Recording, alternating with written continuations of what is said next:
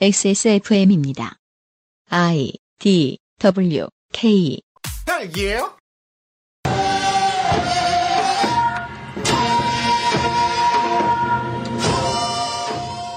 2020 추석 맞이 기사 읽기 놀이 라이트 버전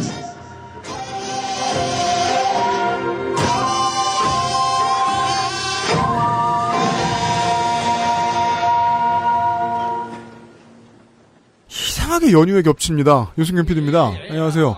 그것은 알기 싫다. 383회입니다. 음악을 들으셨듯이 음, 추석이라 뭘 해야 될 것 같은데. 네. 윤세민 에디터입니다. 안녕하십니까. 윤세민입니다. 근데 평상시처럼 어, 이 테이블에 8명이 앉아있는 것은 옳지 않습니다. 이 보통의 추석과 설날처럼. 8명이 앉아있고, 그 방송을 끝으로 저희는 2주간 방송을 못 할 수도 있기 때문에. 그렇죠. 네. 더 심하면 더 못할 수도 있고 그렇죠. 숫자를 줄여야 했습니다. 그죠? 예.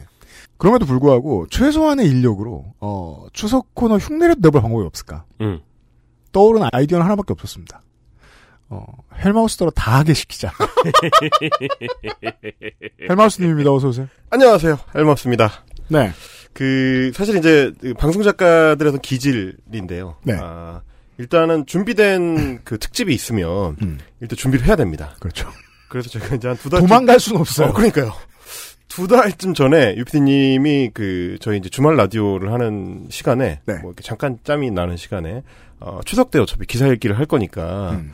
뭐 좀 생각을 해두시면 좋겠다. 이제 그래가지고 방송 작가들은 일단 그 오다가 떨어지면 음. 아이템을 준비를 들어갑니다. 아, 그렇죠. 네. 도토리를 이제 모으는 거죠. 음, 맞아요. 생각날 때마다. 예, 등거리에다가 이렇게 막 모아놨는데 어, 갑자기 얼마 전에 아 요번에 기사 읽기 안 될 것 같다. 그렇죠. 음, 그림이 너무 안 좋다. 밀집 밀접하면 안 된다. 아, 네. 자칫하면 회사 문을 닫을 수가 있다. 그래가지고 네.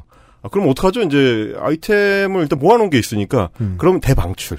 음. 아, 고로 해서 제가 추석 특집으로다가 이 헬마우스 코너 특집 어, 기사 읽기. 아, 그렇게 됐습니다. 추석 특집 헬마우스 코너가 네. 됐어요. 사실 우리가 기사 읽기 특집은 여러 명이서 여러 명을 상대했잖아요. 그렇죠. 네.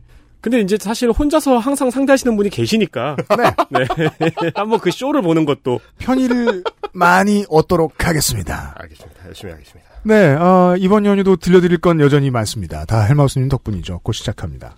그것은 알기 싫다는 두유는 원래 이 맛 온두유 면역과 민반응 개선에 도움을 줄 수도 있는 알렉스 액세스몰 프레그런스 스토어 핸드워시와 올인원 수업도 역시 빅그린에서 도와주고 있습니다. 대출이자 42만 원이 나갔습니다. 아. 관리비 23만 원이 나갔습니다. 아, 가스비. 카드 대금 147만 원이 나갔습니다. 다 가져가라, 다. 당신의 머리카락이 원형으로 800모 나갔습니다.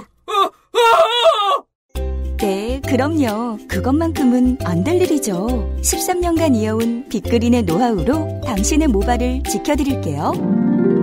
Big Green 이젠 탈모 샴푸도 빅그린 헤어로스 샴푸. 면역 과민 반응 개선용 건강 기능 식품 알렉스. 면역 과민 반응 개선 기능으로 국내 최초 식약처 개별 인정을 받았습니다. 써보신 분들의 반응을 알아보세요.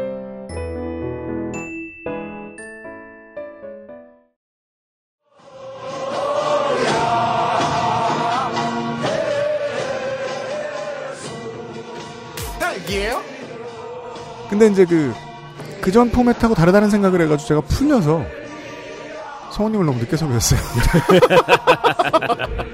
제가 오늘 조금 그 강병 복로가 너무 막혀가지고 네. 좀 늦었는데 들어왔더니 한창 이제 읽기 그 연습을 하고 계시더라고요. 네. 아 그래서 뭐 이렇게 하는 거구나. 약간 그 안심이 됐습니다. 아 그럼요. 지난번에 이미 잘해주셨습니다. 네. 아, 방금 광고에서 들으셨다시피 두유를 무슨 가마솥으로 만드냐고 타박을 하다가 말고 어, 추석엔 레노버를 사라고 종용하는 김송송 오랜만입니다. 안녕하세요. 2년에 맞네요. 한 번이네요. 3년에 한 번인가 그러네요. 네. 김송송 네. 만나는 게. 네. 다 똑같이. 그, 그 목소리네요. 그럼요. 김송송 본인이 그렇게 생각해서 그렇게 말씀하신 게 아닙니다. 네. 저희가 써드린 거지. 저는 잘 읽었습니다. 오늘과 내일 이 시간에 그 김송성우와 함께 기사들을 좀 읽을 텐데요. 첫 번째 기사는 제가 소셜에서 많이 이게 이런 신박한 아이템이 나왔다고 소개를 해 주셔서 봤는데 네.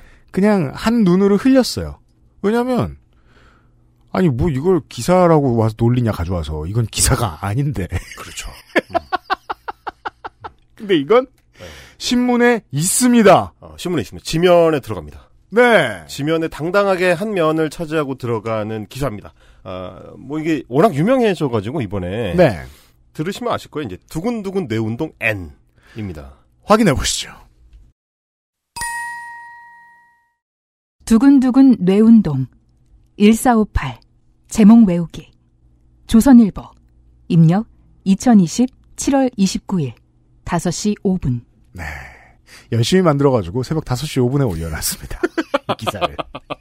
왜냐면 이건 어차피 인터넷에서 팔릴 게 아니거든요. 아, 그렇군요. 자기들도 상상 못했을 거예요. 윤전기에 넣어야 될 물건인데. 그러니까요. 이게 네. 이렇게 화제가 될 거라고 상상 못했을 거예요. 그래서 그래픽 준비도 되게 잘하는 것 같고 그래요. 네, 굉장히 열심히 하죠. 왜냐면 어. 네. 자기네 돈이 아니거든요, 이게.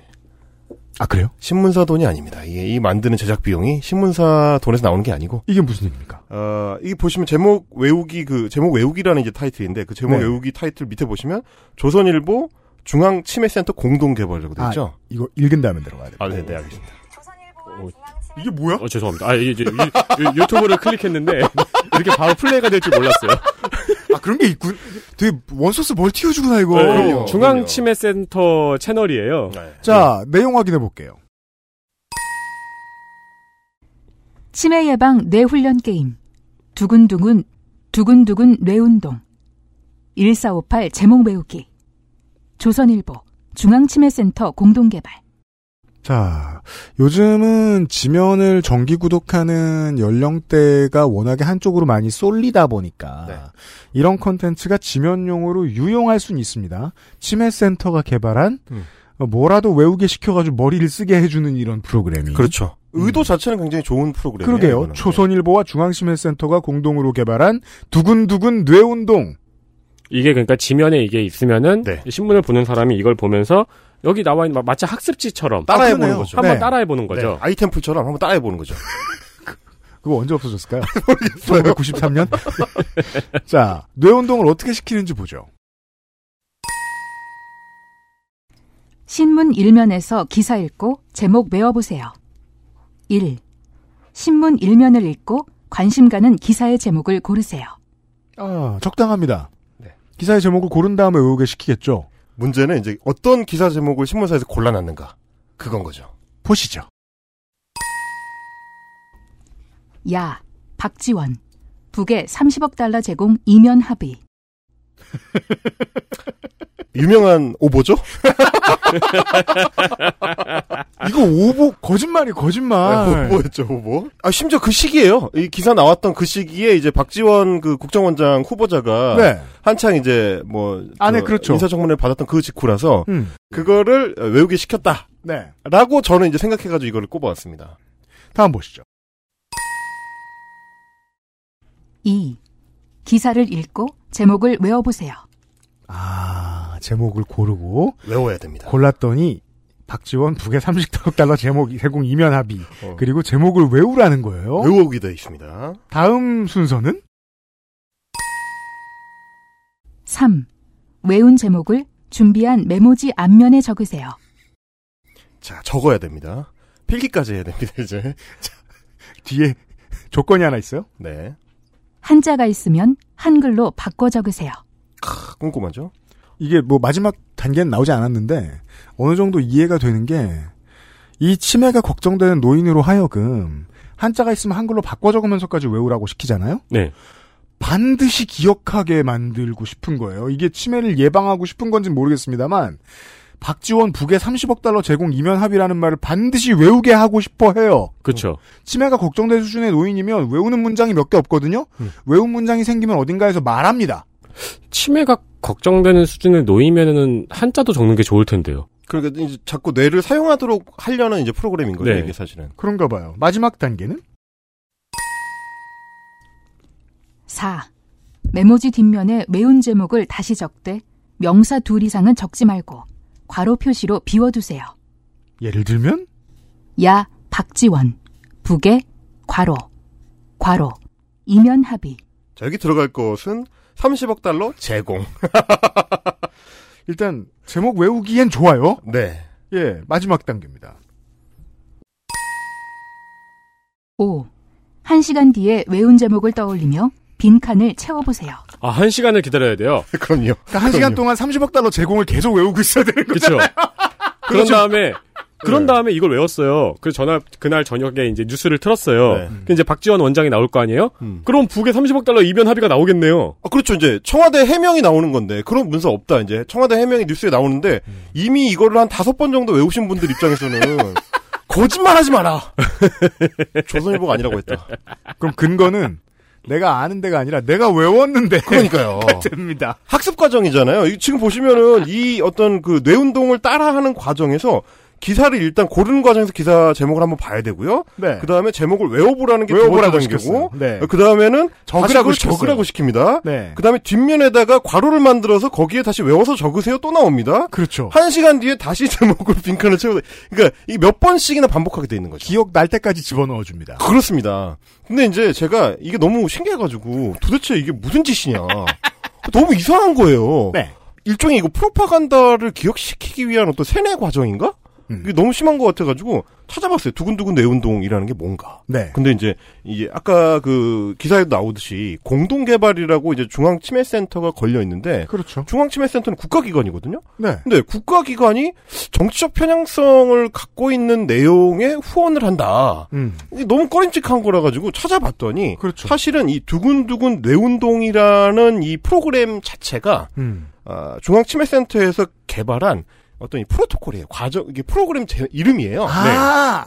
자, 프로토콜이라면 신문 일면을 읽고 관심 가는 기사의 제목을 고르고 기사를 읽고 제목을 외운 다음에 메모지 앞면에 적고 메모지 뒷면에 적으면서는 괄호를 넣고 한시간 뒤에 다시 빈칸을 채우는 것. 그렇죠. 이게 프로토콜이고 그렇죠. 야 박지원 북의 30억 달러 제공 이면 합의는 조선일보가 나온 거군요. 아, 그건 조선일보 픽이죠, 이제.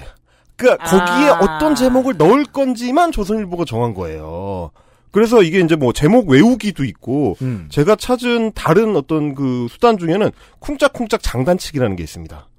그래서 네. 예 헬마우스님이 이거 준비해 오셨는데 이걸 읽진 않겠지만 어 이건 어느 언론사인가요? 뭐 농정신문입니까? 농민신문입니다. 농민신문에는 똑같은 프로토콜이 나와 있어요. 제목을 고르고 네. 뭐 뭘 하고 그 다음에 뭐 저 저 뭐냐 박자에 맞춰서 한- 바- 외우는 방식도 있는데 음. 그 제목은 그 기사 제목은 각종 병에 끄떡없는 강한 고추 본물이에요. 그, 그거 농민 농민신문의 성격이 맞는 거잖아요. 그게 너무 명확한 거예요. 근데 이 상황에 조선일보는 조선일보 성격에 맞는 거라면 어. 아, 어떡해. 그렇죠. 어, 제가 그래서 좀 찾아봤더니, 그러니까 네. 이 그 두근두근 내 운동이라는 프로그램을 중앙치매센터에서 개발을 한 다음에 네. 그거를 협력할 수 있는 언론사를 찾은 거죠. 아. 이 프로그램 보급할 수 있는 어, 어, 언론사를 찾았는데, 네. 그러니까 노령층에서 제일 많이 구독하는 두 개의 신문을 고른 게 음. 하나는 농민신문이고 하나는 조선일보인 겁니다. 음. 아. 그 선택은 맞았네요. 네. 그런 택 자체가 틀리진 않았어요. 그래서 네. 심지어 중앙치매센터의 그 유튜브 채널에도 음. 이 두근두근 내 운동을 조선일보랑 같이 그 유튜브로 영상 제작을 해가지고 올려놓은 게 있어요. 기왕 같이 하기로 했으니까. 네, 기왕 같이 하기로 했으니까 2014년에 12개의 회차에 걸쳐서 만들었는데 네. 거기에는 이런 야 박지원 북의 30억 달러 제공 이면 합의 같은 건 없습니다. 그렇죠. 없어요? 거긴 아, 없습니다. 거긴 없어요. 거기는 굉장히 중립적인 이런 기사들을 주로 활용을 했습니다. 그리고 그때나 지금이나 이면 합의를 한 적도 없기도 하고. 예.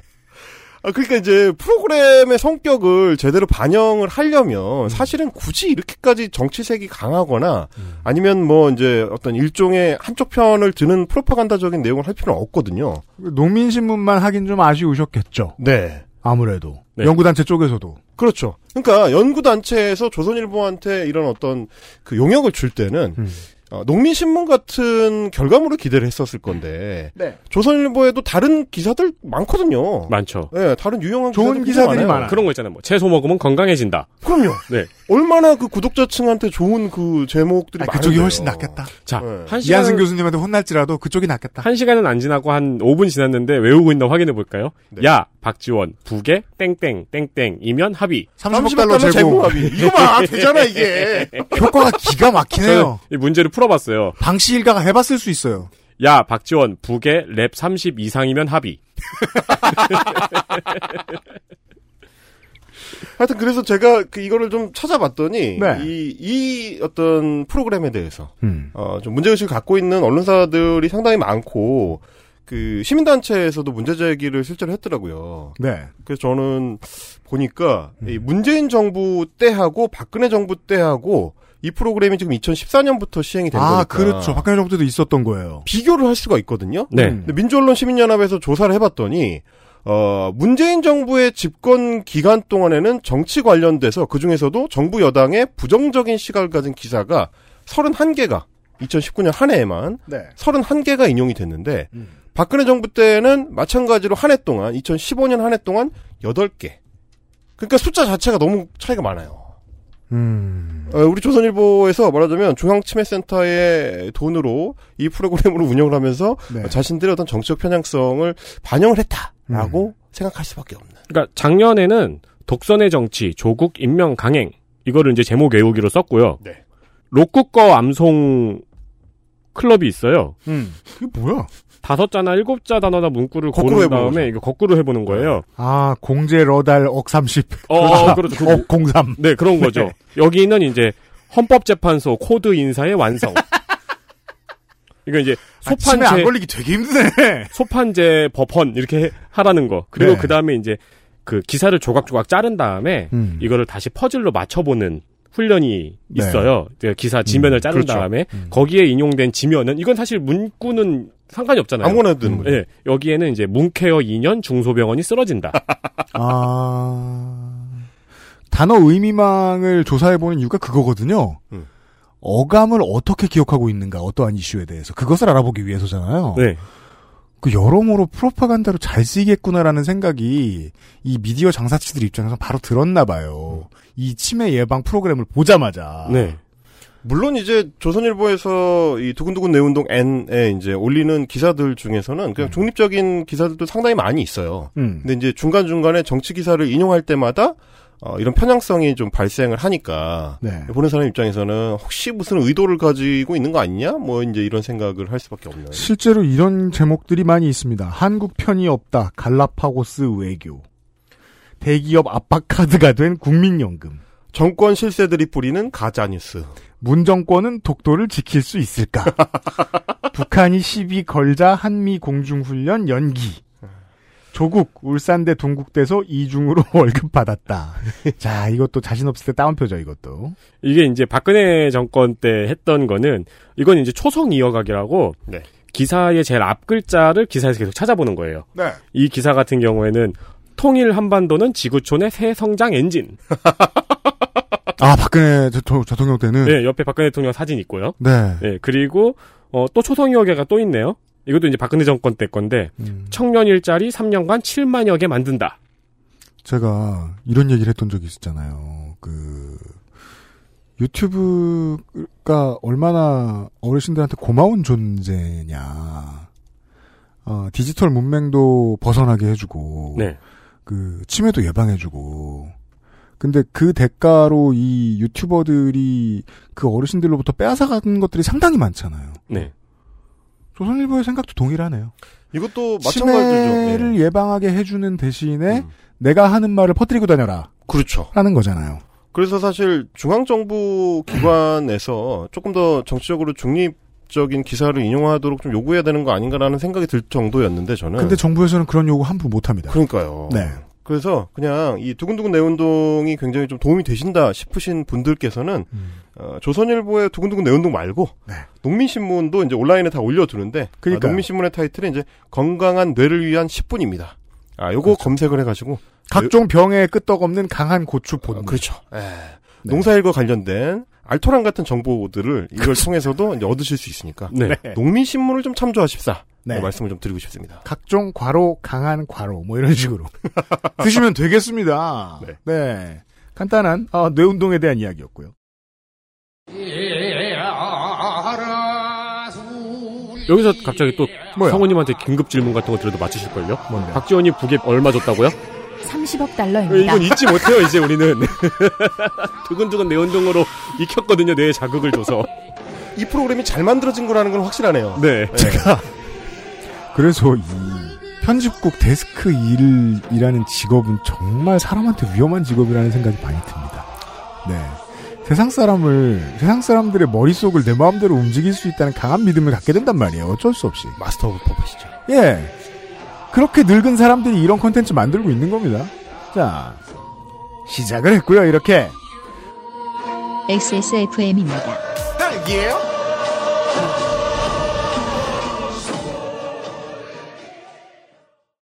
응, 다 샀어.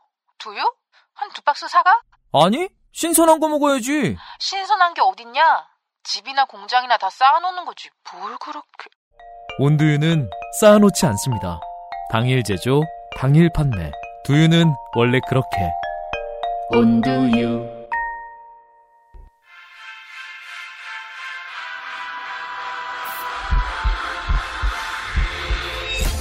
Viva La Juicy by Juicy Couture. Access Small Fragrance Store에서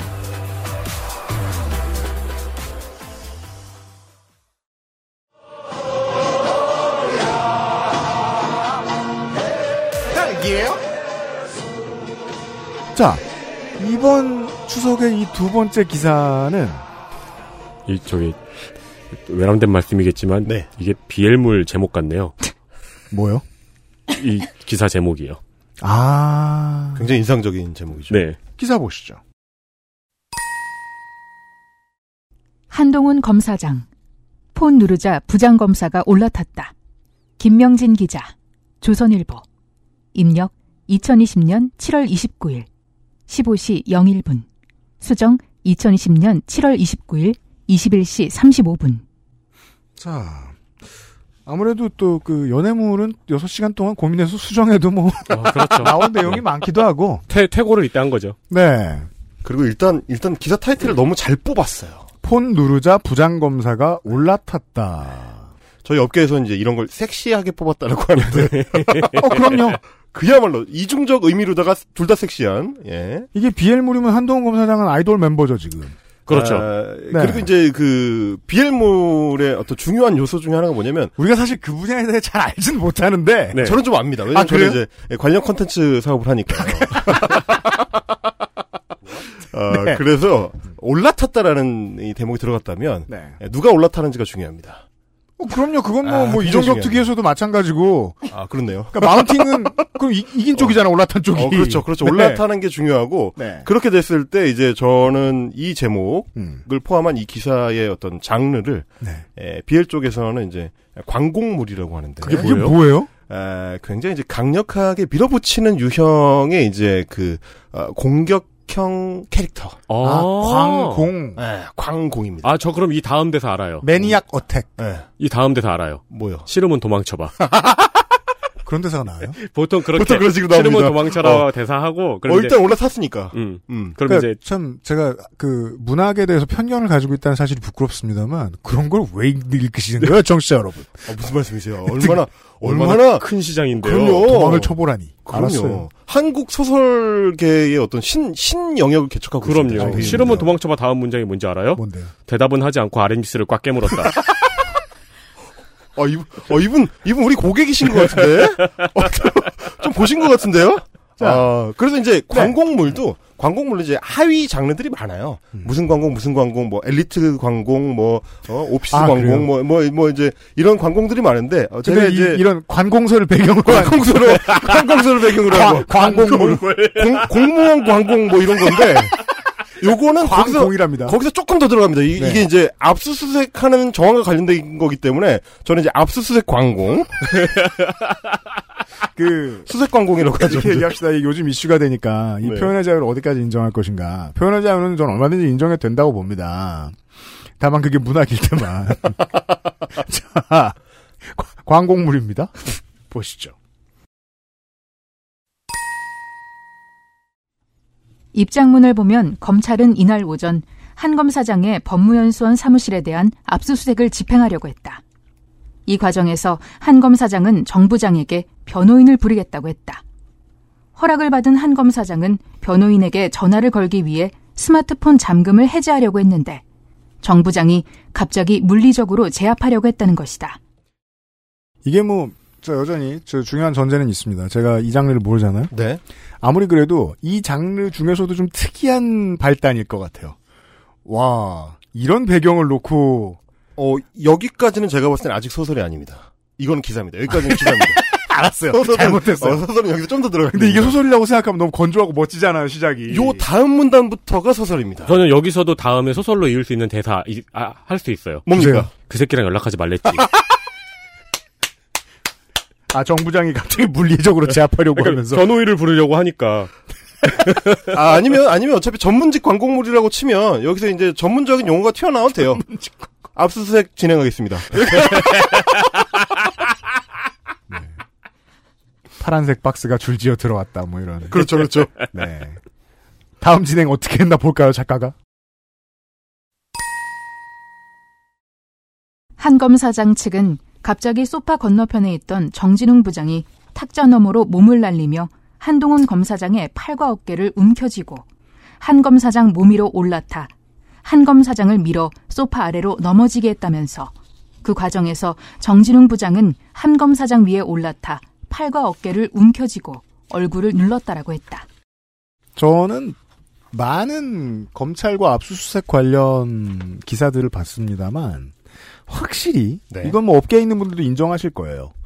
이렇게까지 모션에 대한 디테일이 잘 살아있는 기사의 일부는 이 사건에서 처음 봤습니다. 굉장히 생생하죠. 네. 어, 그래서 전례가 없어요. 그래서 이 뒤에 대사가 어울리게 들어갈 수 있는 거예요. 도망칠 수 있으면 도망쳐라. 그렇지. 그럼 가만히 있어봐요. 저 아까 마운트 마운트 당한 쪽이 누구였지? 왕 어. 장한 쪽이 한동훈입니다. 한동훈 부장검사는 아래 뉴스밖에 그렇죠. 그렇죠. 대답은 하지 않았고. 대답은 안 했고 왜냐면 이렇게 그렇게까지 싫은 건 아니라는 게 포인트거든요. 이게 이게 문학으로 받아주세요. 이게 뭐냐면 이제 그 한동훈 검사장을 제가 이제 굳이 비엘적으로 표현을 하자면 전문직 유약수 아 왜 둘만 웃어? 그게 뭐야? 공이 있으면 수가 있습니다. 이게 반드시 그러니까 공과 수예요. 네. 아 근데 공의 성격이 무엇이고 수의 성격이 무엇이냐 이제 이런 건데 주인공을 공이라고 쳤을 때 이 지금 작품의 장르는 전문직 집착 광공 비행물입니다. 이렇게 돼- 이렇게 됩니다. 여기서 공수는 그 야구할 때 공수하고 마찬가지인 거죠? 아 그렇죠 배터리 같은 거죠. 네, 맞습니다. 네. 던지고 받는 거죠. 네. 스- 스트라이크. 내 마- 약간 내 빠졌다 이렇게 마음속에. 이렇게 네. 표현하고 아 어릴 때 아이돌 팬이라도 해볼걸 이게. 저는 알아요. 아 진짜요?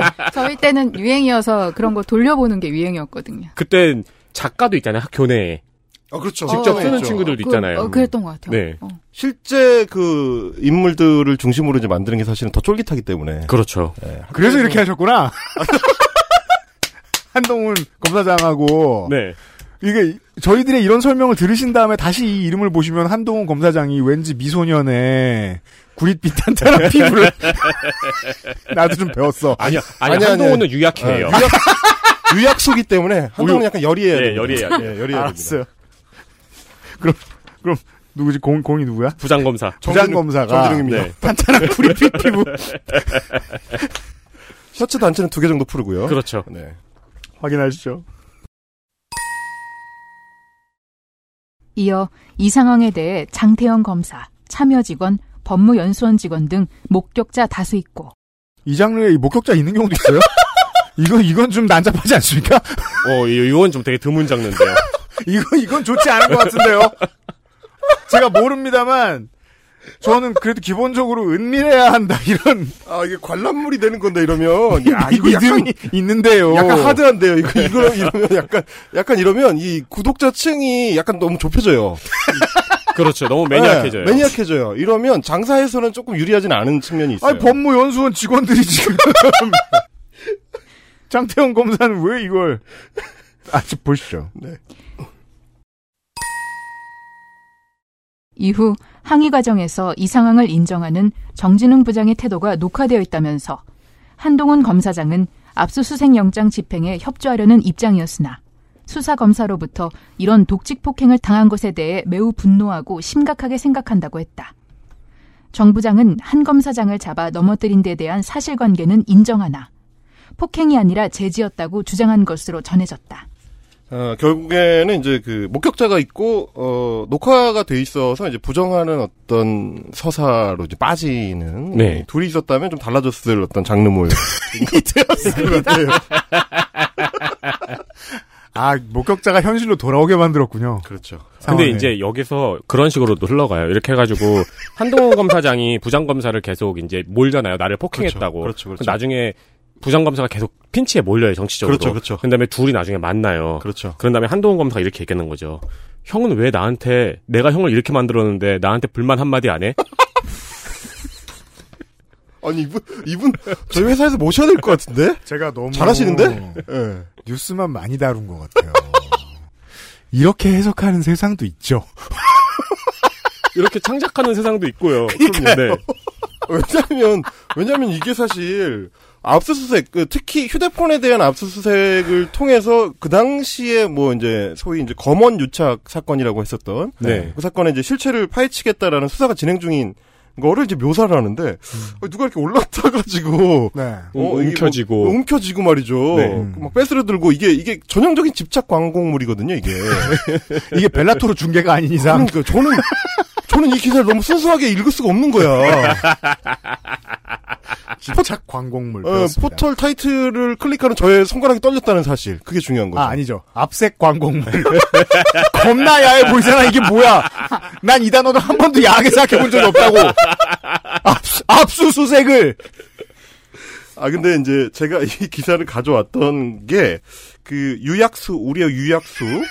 한동훈 검사장이 이렇게 표현이 되다 보니까 네. 아마 이 기사에서 굉장히 좀 강한 어떤 영향을 받은 것이 아닌가 하는 하위 장르물이 생겼어요. 네. 그래서 이제 그 뒤에 나오는 기사와 좀 연결이 되는 측면이 있어가지고 음. 아, 재밌겠다 싶어서 가져온 거거든요 이게. 네. 저, 저보단 다 전문가들이시니까 여기 앉아 계신 분들. 네. 이런, 그, 아, 단어. 광곡물이 있어요. 네. 근데 1편이 광곡물이야. 광곡물이죠. 근데 그 다음에, 그 다음 편이 이렇게 막 갑자기 훈훈해지기도 합니까? 어, 제가 봤을 때는 이제 이, 이렇게 이제 좀 인기를 얻고 이제 주목을 받은 작품에 대해서 이제 2차 창작이 이루어집니다. 그렇죠. 아, 저도 이제- 네. 그런 건 알아요. 그 비행물 같은 게. 그렇죠. 그, 사실상 손으로 쓰고 컴퓨터로 입력할 뿐 구술문학에 가깝다는 특징을 갖고 있다는 건 알아요. 그러니까 왜냐면, 지들이 다들 창작하니까. 네, 어, 지금 이 조선일보 기사가 딱 보면 구슬물이잖아요. 전 세계에서 왜 왜냐면 장태현 검사가 불러준 대로 쓴 거거든 이게 지금. 이게 지역마다 홍길동전의 내용이 다르듯이. 그렇죠. 그러니까 그렇죠. 팬클럽마다 내용이 다르다는 거 아니야. 아이돌 한 명을 두고 수만 명이 창작을 하니까요. 아. 전 세계적으로는 뭐 스타워즈 같은 경우에도 전 세계에서 창작을 하니까요. 내가 이래서 아, 이돌이할 직업이 아니라고 얘기하는 거예요. 아무튼 자 아, 새로운 얼마든지 하위 장르의 다른 속편이 있을 수 있다는 전제를 저희가 비엘물에 대해서 배웠습니다. XSFM입니다. 딸기예요?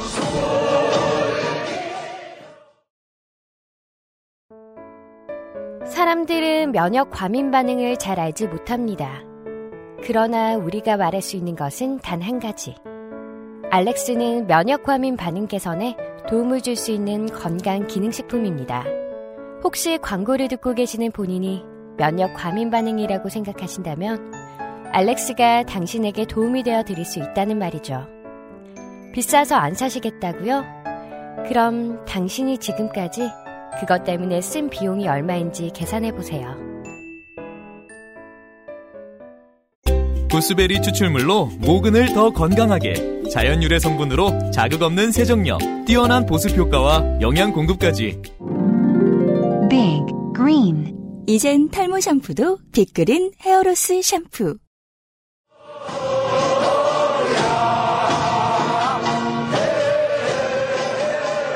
딸기예요? 어, 이것과 관련된 이 언론사에서 나온 하위 장르의 속편을 보시죠. 한동훈 팬카페 오픈. 다시 태어나면 훈이 검사 엄마로. 비엘물에서는 엄마도 야한 존재인가요? 그거 그거는 너무 매니악해서 이게- 방송에 부적절합니다. 아, 앞에 건 적절해? 아니, 왜냐면 나 모르니까 모든 걸 열어놓고 생각해야 될 거 아니야. 요 제목을 달고 있는 이 기사는 제가 이제 분류하기로는 앞선 그 집착 광곡물 전문직 집착 광곡물의 2차 창작물로서 네. 어, 이 경우는 이제 기존의 원작자가 썼던 커플링이 마음에 들지 않았던 사람들. 네. 아. 아, 제일 빨리 이해한 건 김성성 오신 것 같고. 그렇죠. 그렇죠. 네. 어, 이게 비엘물에서 커플링은 굉장히 중요한 요소입니다. 아, 이해했어요. 프로레슬링 용어로 부킹이라 그래요. 맞아요. 아씨, 번역 힘들어 죽겠네. 맞아요. 그러니까 부킹이 마음에 안 네. 들었어. 부킹이 마음에 안 들었던 헤드부커가 거죠. 해놓은 게. 이게 이 세계가 되게 치열한 게 예를 들어 무한도전 팬픽도 있어요. 음. 근데 있어요. 있어요. 심지어 무한도전 팬픽 쓰던 사람이 무- 무한도전 작가 된 사례도 있어요. 아, 진짜요? 네.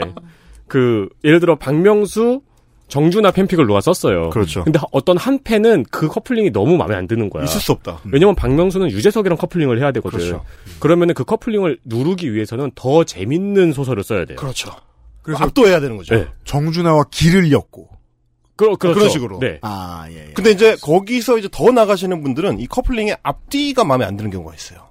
지금 좀 전에 이제 박명수와 어, 정준하를 말씀하셨는데 어떤 그 장르 팬들은 정준하가 앞에 와야 된다. 아. 정준하가 공이다. 그렇죠. 나, 의 캐릭터는 다르다. 그렇죠. 네, 부킹이 마음에 안 든다. 이해했어요. 마음에 안 드신 분들이 만든 사건에 대한 기사입니다. 이게. 아, 그래서 이 유약수 한동훈을 새로운 캐릭터로 재창조하는 방식을 택하셨군요. 그렇죠. 네. 국민일보 박세환 기자. 이분이 마음에 안 드셨던 거예요, 이 커플링이. 예. 2020년 8월 4일 15시 02분 4일 네이버 카페에는 후니월드 한동훈 검사 팬클럽이 개설됐다.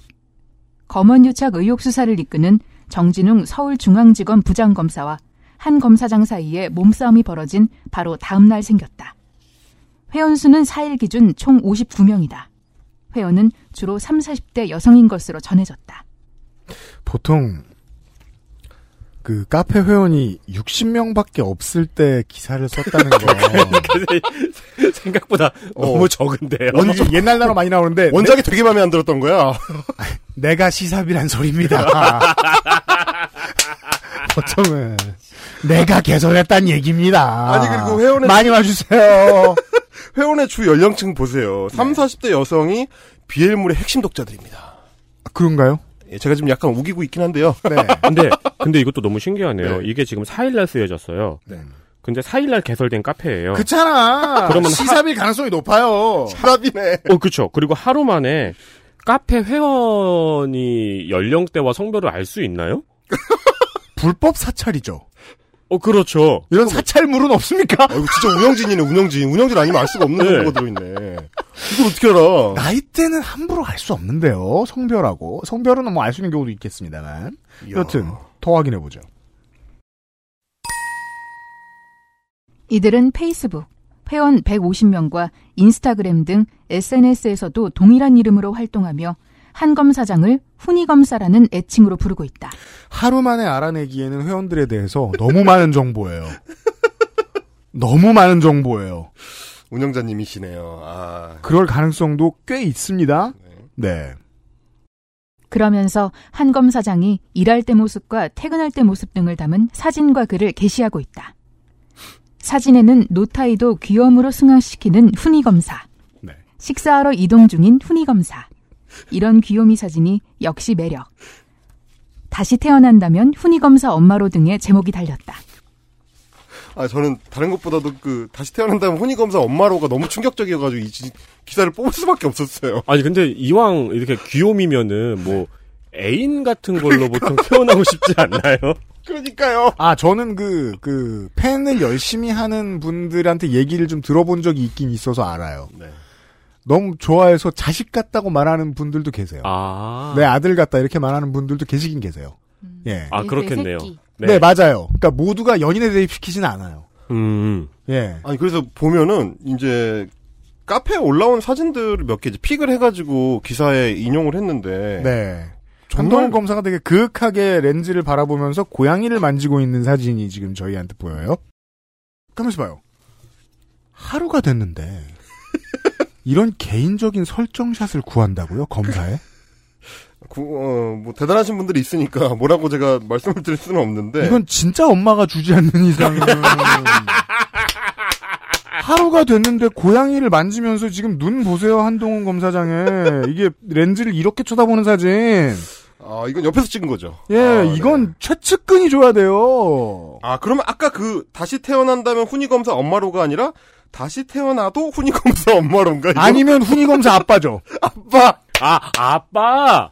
아내와 사이가 좋지 않은데 내가 내가 저저저 땡땡내만 없었어도 집안의 경제권이 온통 아내에게 있다거나 아들을 더 잘 키웠을 텐데 아니면 고양이가 아내만 좋아한다거나 그럴 수 있죠. 아니면 고양이가 올렸거나. 근데 하여튼 저희가 이제 이 커플링과 관련했었던 거는 뭐냐면 이제 여기에 어 기사의 어떤 중심에 있는 게 음. 이 윤창 아, 윤석열 검찰총장하고 이제 둘이 같이 굉장히 오붓하게 네. 찍은 사진인데 음, 예, 그렇죠. 어깨 동무를 하듯이 이렇게 뒤쪽으로 이제 팔을 윤석열 총장이 이제 둘러가지고 잘 알려져 있듯이 최측근이지요. 네. 그래서 아마도 앞에 이제 정진웅 X 한동훈으로 엮었던 그 커플링이 마음에 안 들었던 분들이 아, 새 커플링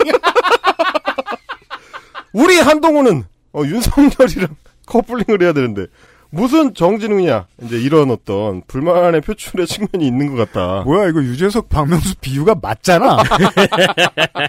그러니까 1인자랑 엮어줘야겠다 이런 생각했던 거 아니에요. 그러니까 이런 기사들이 쏟아져 나가는 나오는 걸 보면서 저는 도대체 이- 짧은 시간에 장르에 대해 많이 배우네요. 이게 네. 뭐 검찰총장까지는 뭐 일반적인 시민들이 잘 알 수 있는데 일개 검사장에 대해서까지 이런 어떤 상세한 어 59명인 카페에 대해서까지 알아야 되는가? 그니까요. 그래서 제 기억에 이 후니월드가 생겼잖아요. 네. 후니검사의 팬카페. 그래서 동명의 강성훈 씨 팬클럽이 이름을 잃었을 거예요, 아마. 어그 거꾸로입니다. 제가 찾아봤는데 네. 이 후니월드라 그래가지고 예, 구글이랑 그 포털에 검색을 해보면 온통 잭스키스 출신의 그 강성훈 씨의 팬클럽 후니월드에 대해서만 나옵니다. 네, 당연하겠죠. 네. 예. 그래서- 왜냐면 저는 60명밖에 안 되니까요. 그 저는 사실 알고 싶지 않았던 그 음. 팬클럽의 운영자와 강성훈 씨가 굉장히 특수관계다. 아, 네. 안 보던 연예 기사를 보게 됐어요. 도대체 이걸 내가 왜 알아야 되는가? 심지어 그, 그 특수관계라는 사실을 폭로한 사람은 그 운영자의 오빠다. 뭐 이런 정보들이 막 음. 쏟아져 나오더라고요. 그래서 아마도 이 카페를 개설하고 그 국민일보 기사로까지 띄웠던 운영진들 입장에서는 네. 자기들도 검색을 해보니까 온통 강성훈 얘기만 나오니까 네. 음.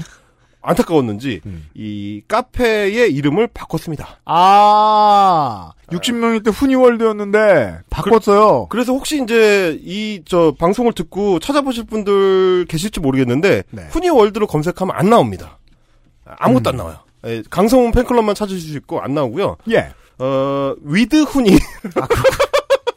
그 지금 카페 저 메인 화면을 지금 저 보여주셨는데 그 헬마우스님이 위드 훈입니다. 위드 훈이라고 사자성어가 적혀 있고 괄호 열고 어, 영어로 위드가 써 있습니다. W I T H 후니 이렇게 친절하게 괄호가 돼 있고요. 이건 이제 저 두근두근 뇌 운동이죠. 아, 그렇죠, 그렇죠. 외우도록 다시 보여줍니다. 그래도 지금은 멤버 수가 3,000명이 넘었네요. 어, 음. 굉장히 지금 활성화된 그 카페인 건데, 제가 좀 원인 분석을 해보다 보니까, 아니, 어떻게 이렇게 한 달여 만에 3,000명이 넘는 회원을 확보를 했나, 예, 추적을 해보니까, 이 카페에 대한 그 개설 홍보를, 어, 윤석열 총장 팬카페에 했습니다.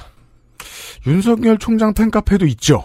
네, 거기도 이제 뭐 회원수가 상당히 있는데, 네. 거기에 이제 한동훈 검사 팬클럽 후니월드를 이제 8월 초에 개설하고 나서 음. 예, 홍보를 했던 게시글을 이제 제가 찾아가지고 요 흔적만 좀 찾아냈습니다. 아, 그럼 양쪽에 이제 가입도 하고. 그렇죠. 네. 아, 이건 또 어떻게 구했어? 서로 나누고.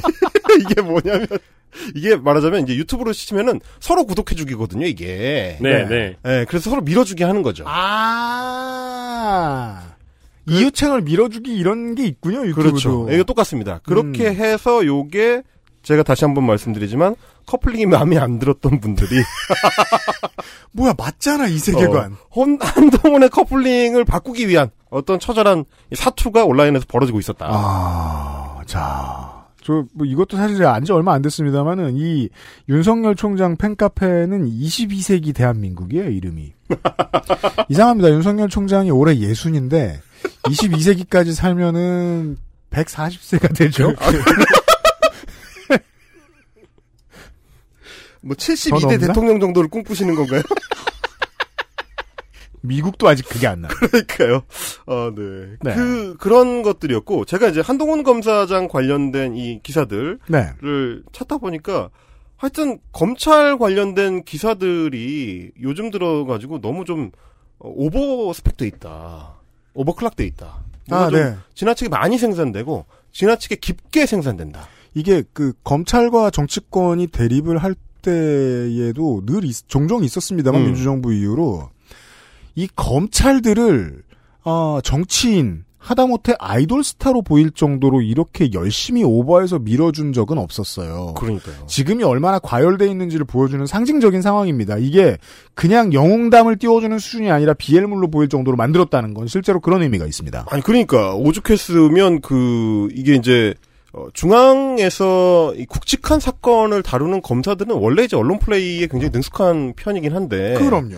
어, 이 검언 유착 사건을 둘러싸고 이 언론 플레이 잘하는 양측이 정면 충돌하다 보니까 온갖 게 다 기사화가 되는 거예요. 네. 그래서 이제 제가 후일담 중에 하나로 아까 그 에, 집착 관공이었던 정진웅 검사 같은 경우는 이, 이 격투를 벌였을 때 네. 그러고 나서 자신이 에, 응급실에 가가지고 링거를 막고 있는 장면을 그렇죠. 사진으로 찍어서 딱 봐도 방금 시켜서 찍은 사진이 뻔한 앵글에 그렇죠. 네. 예, 그럼 마스크도 꼼꼼하게 착용을 하시고 응급실인데 음.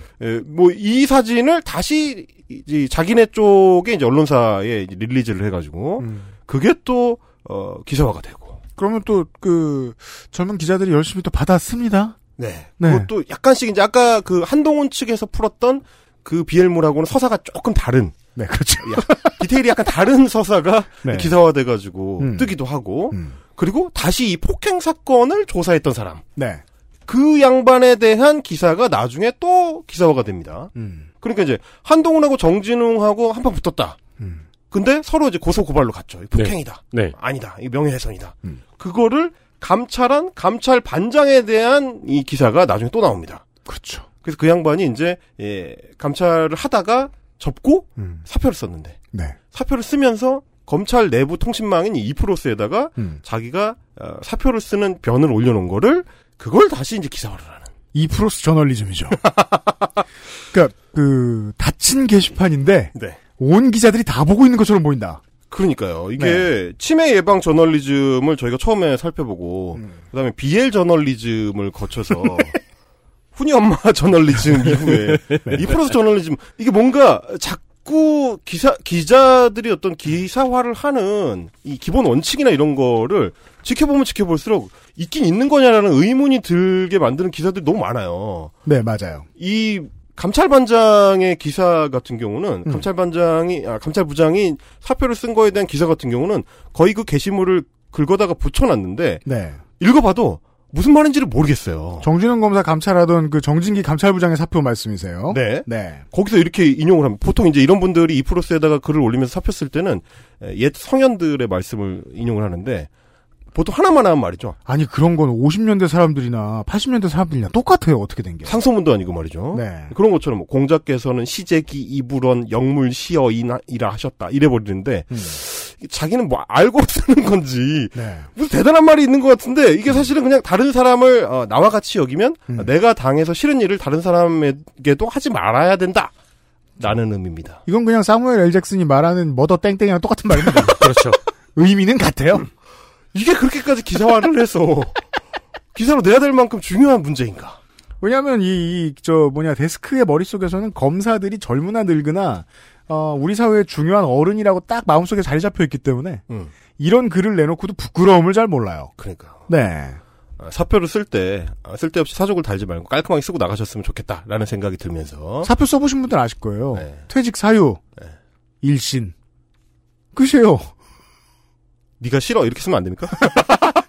점점 뭐 이렇게 네. 웃고 막 일신상 사유 그로 끝이라고. 그러니까 보통 어. 공자님 그렇게 하면 되잖아. 말씀을 왜 집어넣어? 네. 아니면 그냥 뭐 변호사 개업 이렇게 쓰면 되잖아. 뭐더 땡땡이 더 맞아. 네. 꼭 이렇게 뭐 사설이 길어요. 그러니까 이분들이 자꾸 이제 자신의 사진을 링, 링거 맞고 있는 자신의 사진을 찍어서 기사화를 한다든지 아니면 뭐 자신이 이 일종의 이제 밀고 댕기기를 하는 이 어떤 신체 접촉이 있는 내용이 기사화가 자세하게 돼야 된다고 생각한다든지 네.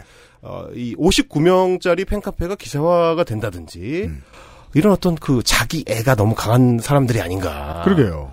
예, 그런 생각이 예, 들게 되는 기사들이었습니다. 자기애가 강하다는 건 진작부터 알고 있었는데 그게 사회의 여론을 움직여야 하는 어, 신문의 2, 3면에 이렇게까지 자주 나올 날이 올 줄은 몰랐다는 겁니다. 그렇죠. 네.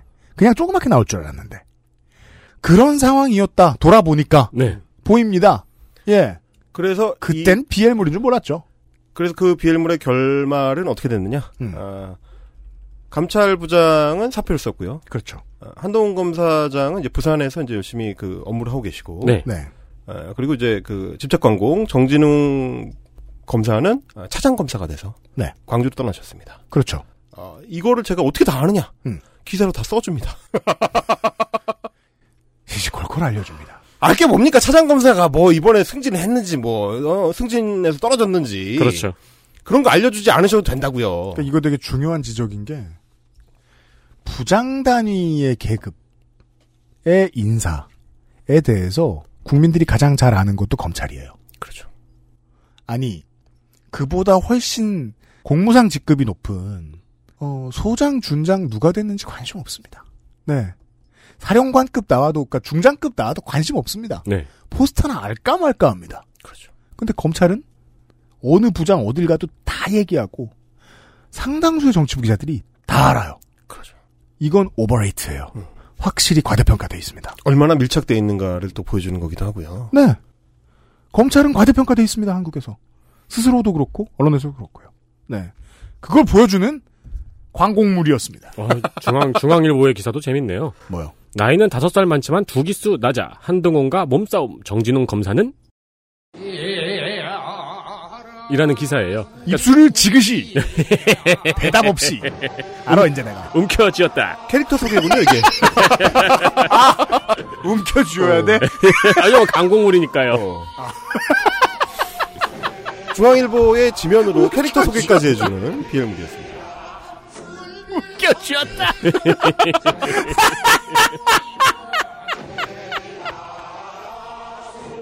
이 기사의 내용은 이제 뒤로 가면 그 내용이에요.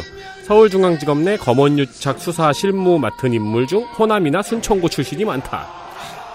나중에 이제 그 얘기를 하고 싶어 하네. 진짜 깨알 같다. 네. 자, 검찰 시간이었고요. XSFM입니다. 딸기예요?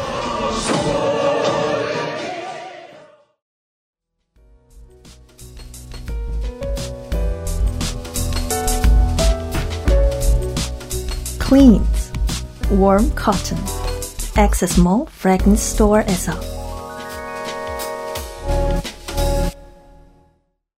콩 전부를 담아서 두유는 원래 이 맛. 온두유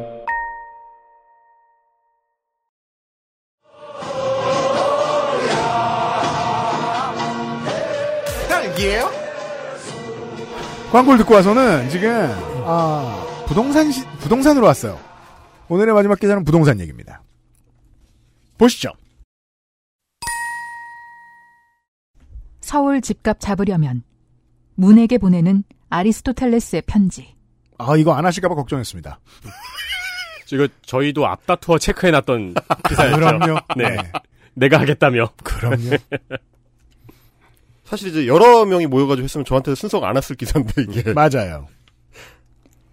중앙일보 김민중 기자 2020년 7월 23일 5시 5시 때는 보통 지면입니다.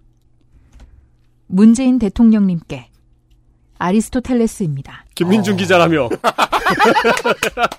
김민준 기자라며. 김민주 기자라며.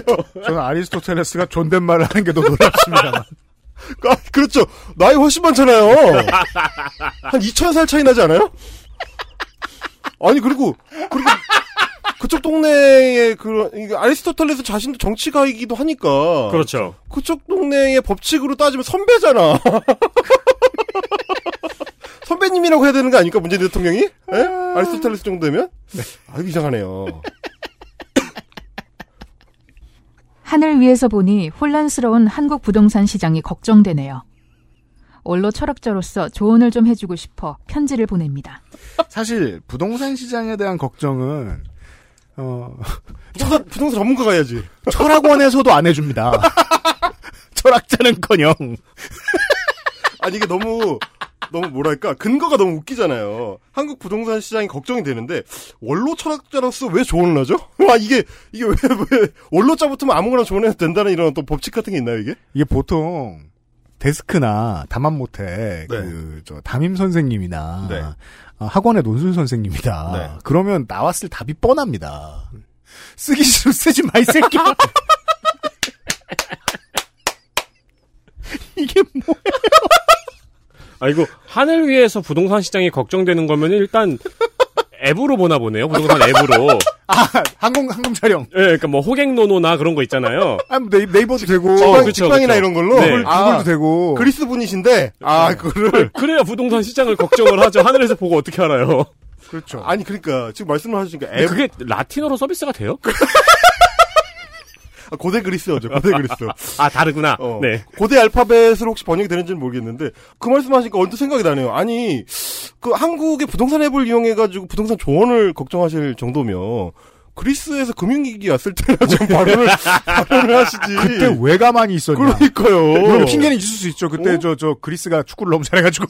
축구 보느라. 그러니까 그리스에 가가지고 공무원 연금 지출 좀 줄이고 복지 좀 확대하는 조치에 대해서 좀 회의적으로 생각을 해봐라 이런 좀 조언을 해주셨어야 되는 거 아닌가. 자, 무슨 조언을 하는지 봅시다. 엊그제 21일 한 시민단체의 기자회견을 보니 대통령님의 임기 기간 동안 서울 아파트 값이 평균 4억 5천만 원, 53%나 올랐더군요. 아리스토텔레스 때 퍼센티지 개념이 있었는지는 또 확인해 볼 일입니다. 민주화 이후 역대 정부 중 가장 많이 올랐다던데. 필요 이상으로 한국에 대해 많이 하지 않나요? 집착 광고이네요. 광고는 빼고요. 집착은 하고 있습니다. 네. 집값은 오를 수도 내릴 수도 있지만 급격한 변화는 경제 전반에 악영향을 준다죠. 아리스토텔레스가 지켜봐 하늘 위에서 지켜봐온 인류 역사에서 이게 과연 급격한 변화 축에 속할까요? 아 약간 아리스토텔레스 그런 건가요? 하이랜더 같은 건가? 안 죽는 거 아니에요? 계속 이제 지식을 섭, 습득하면서 사실 스코틀랜드 사람이에요. 그냥 갔던 거고 그리스도 네. 지나가다 보니까 더욱이 대통령님이 나름대로 열심히 안정화 노력을 해오셨는데도 불구하고 이 지경이니 얼마나 상심이 크십니까? 제가 이제 여기까지 보고 안 봤었는데 사실 안 봤대요. 정말 그 많은 네티즌들이 제가 예측했던 대로 반응을 하더라고요. 예. 그 유명한 거 있잖아요. 문재인 대통령님 플라톤입니다. 그 새끼 말 믿지 마세요. 그렇죠. 그러면 이제 그렇죠. 그 인용할지 하면서 소크라테스가 소크라테스입니다. 아래 플라톤 말은 믿으세요. 관계를 잘 기억해 보셔야 됩니다. 여튼 네. 제가 볼 때 정부가 집값을 잡기 위해 집을 사지 말라. 가구당 한 채만 남기고 다 팔라며 국민을 설득하는 과정에서 잘못이 컸습니다.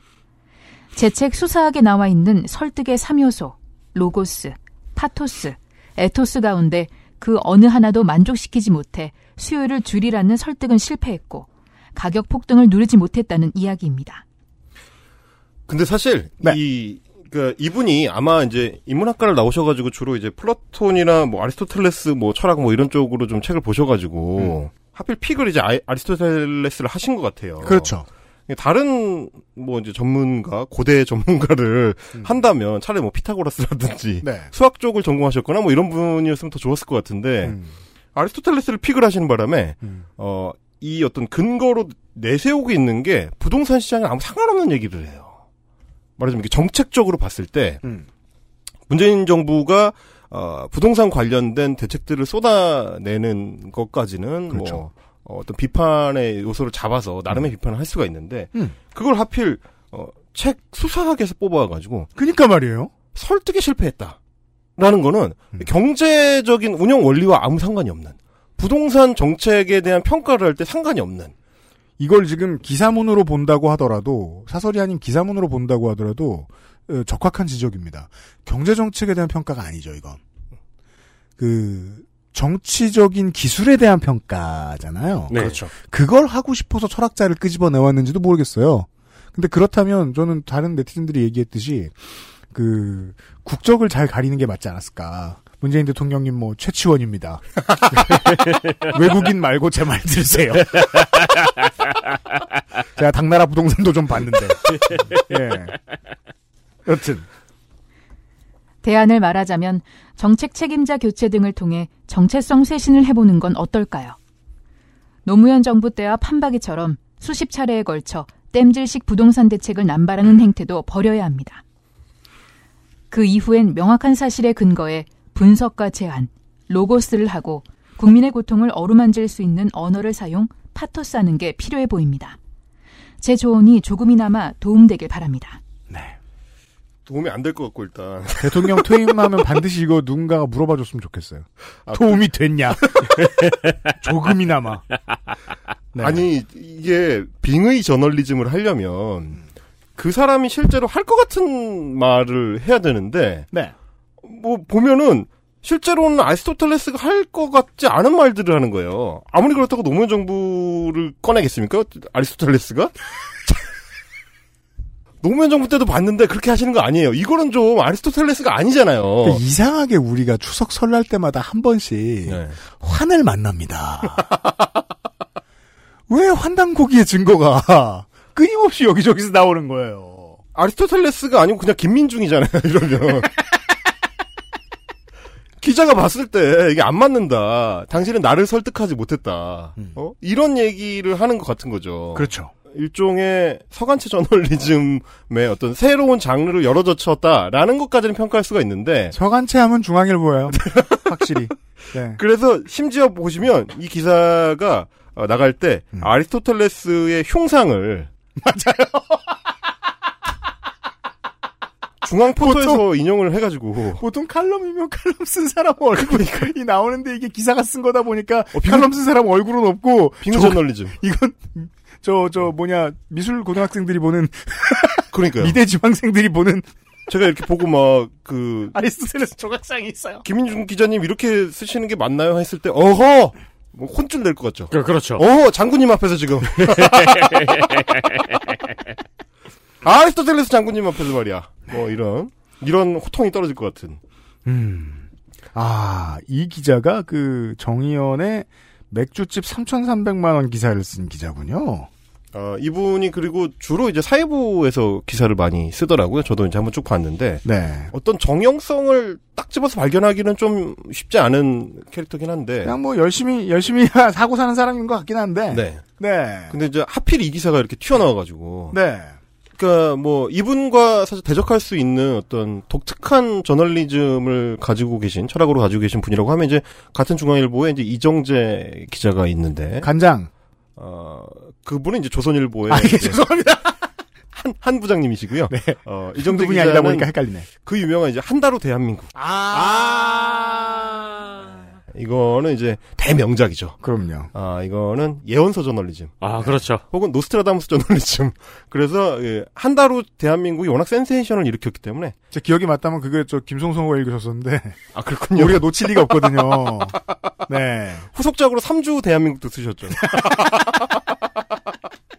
약간 그 28일로 28주 뭐 이런 것 같이 연작을 쓰시는 아포칼립스물을 아, 그렇죠. 그, 음. 네, 좋아하시는 네. 그분은 근데 어떤 이런 일관성이 있어요. 그래서 한 번씩 그 글을 쓰실 때마다 작은 파문이라도 일으키시는 음. 네.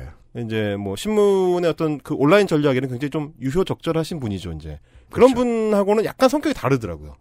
김민중 기자는 이제 정통파 사회부 기자에 좀 가까운데 네.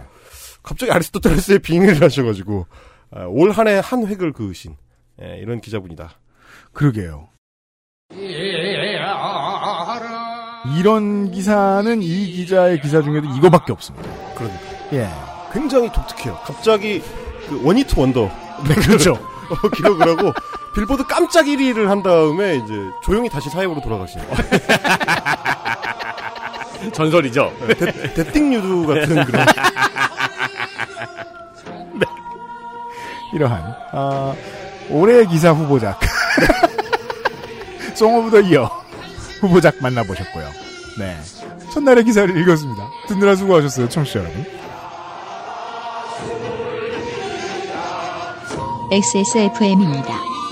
I D W K 딸기예요?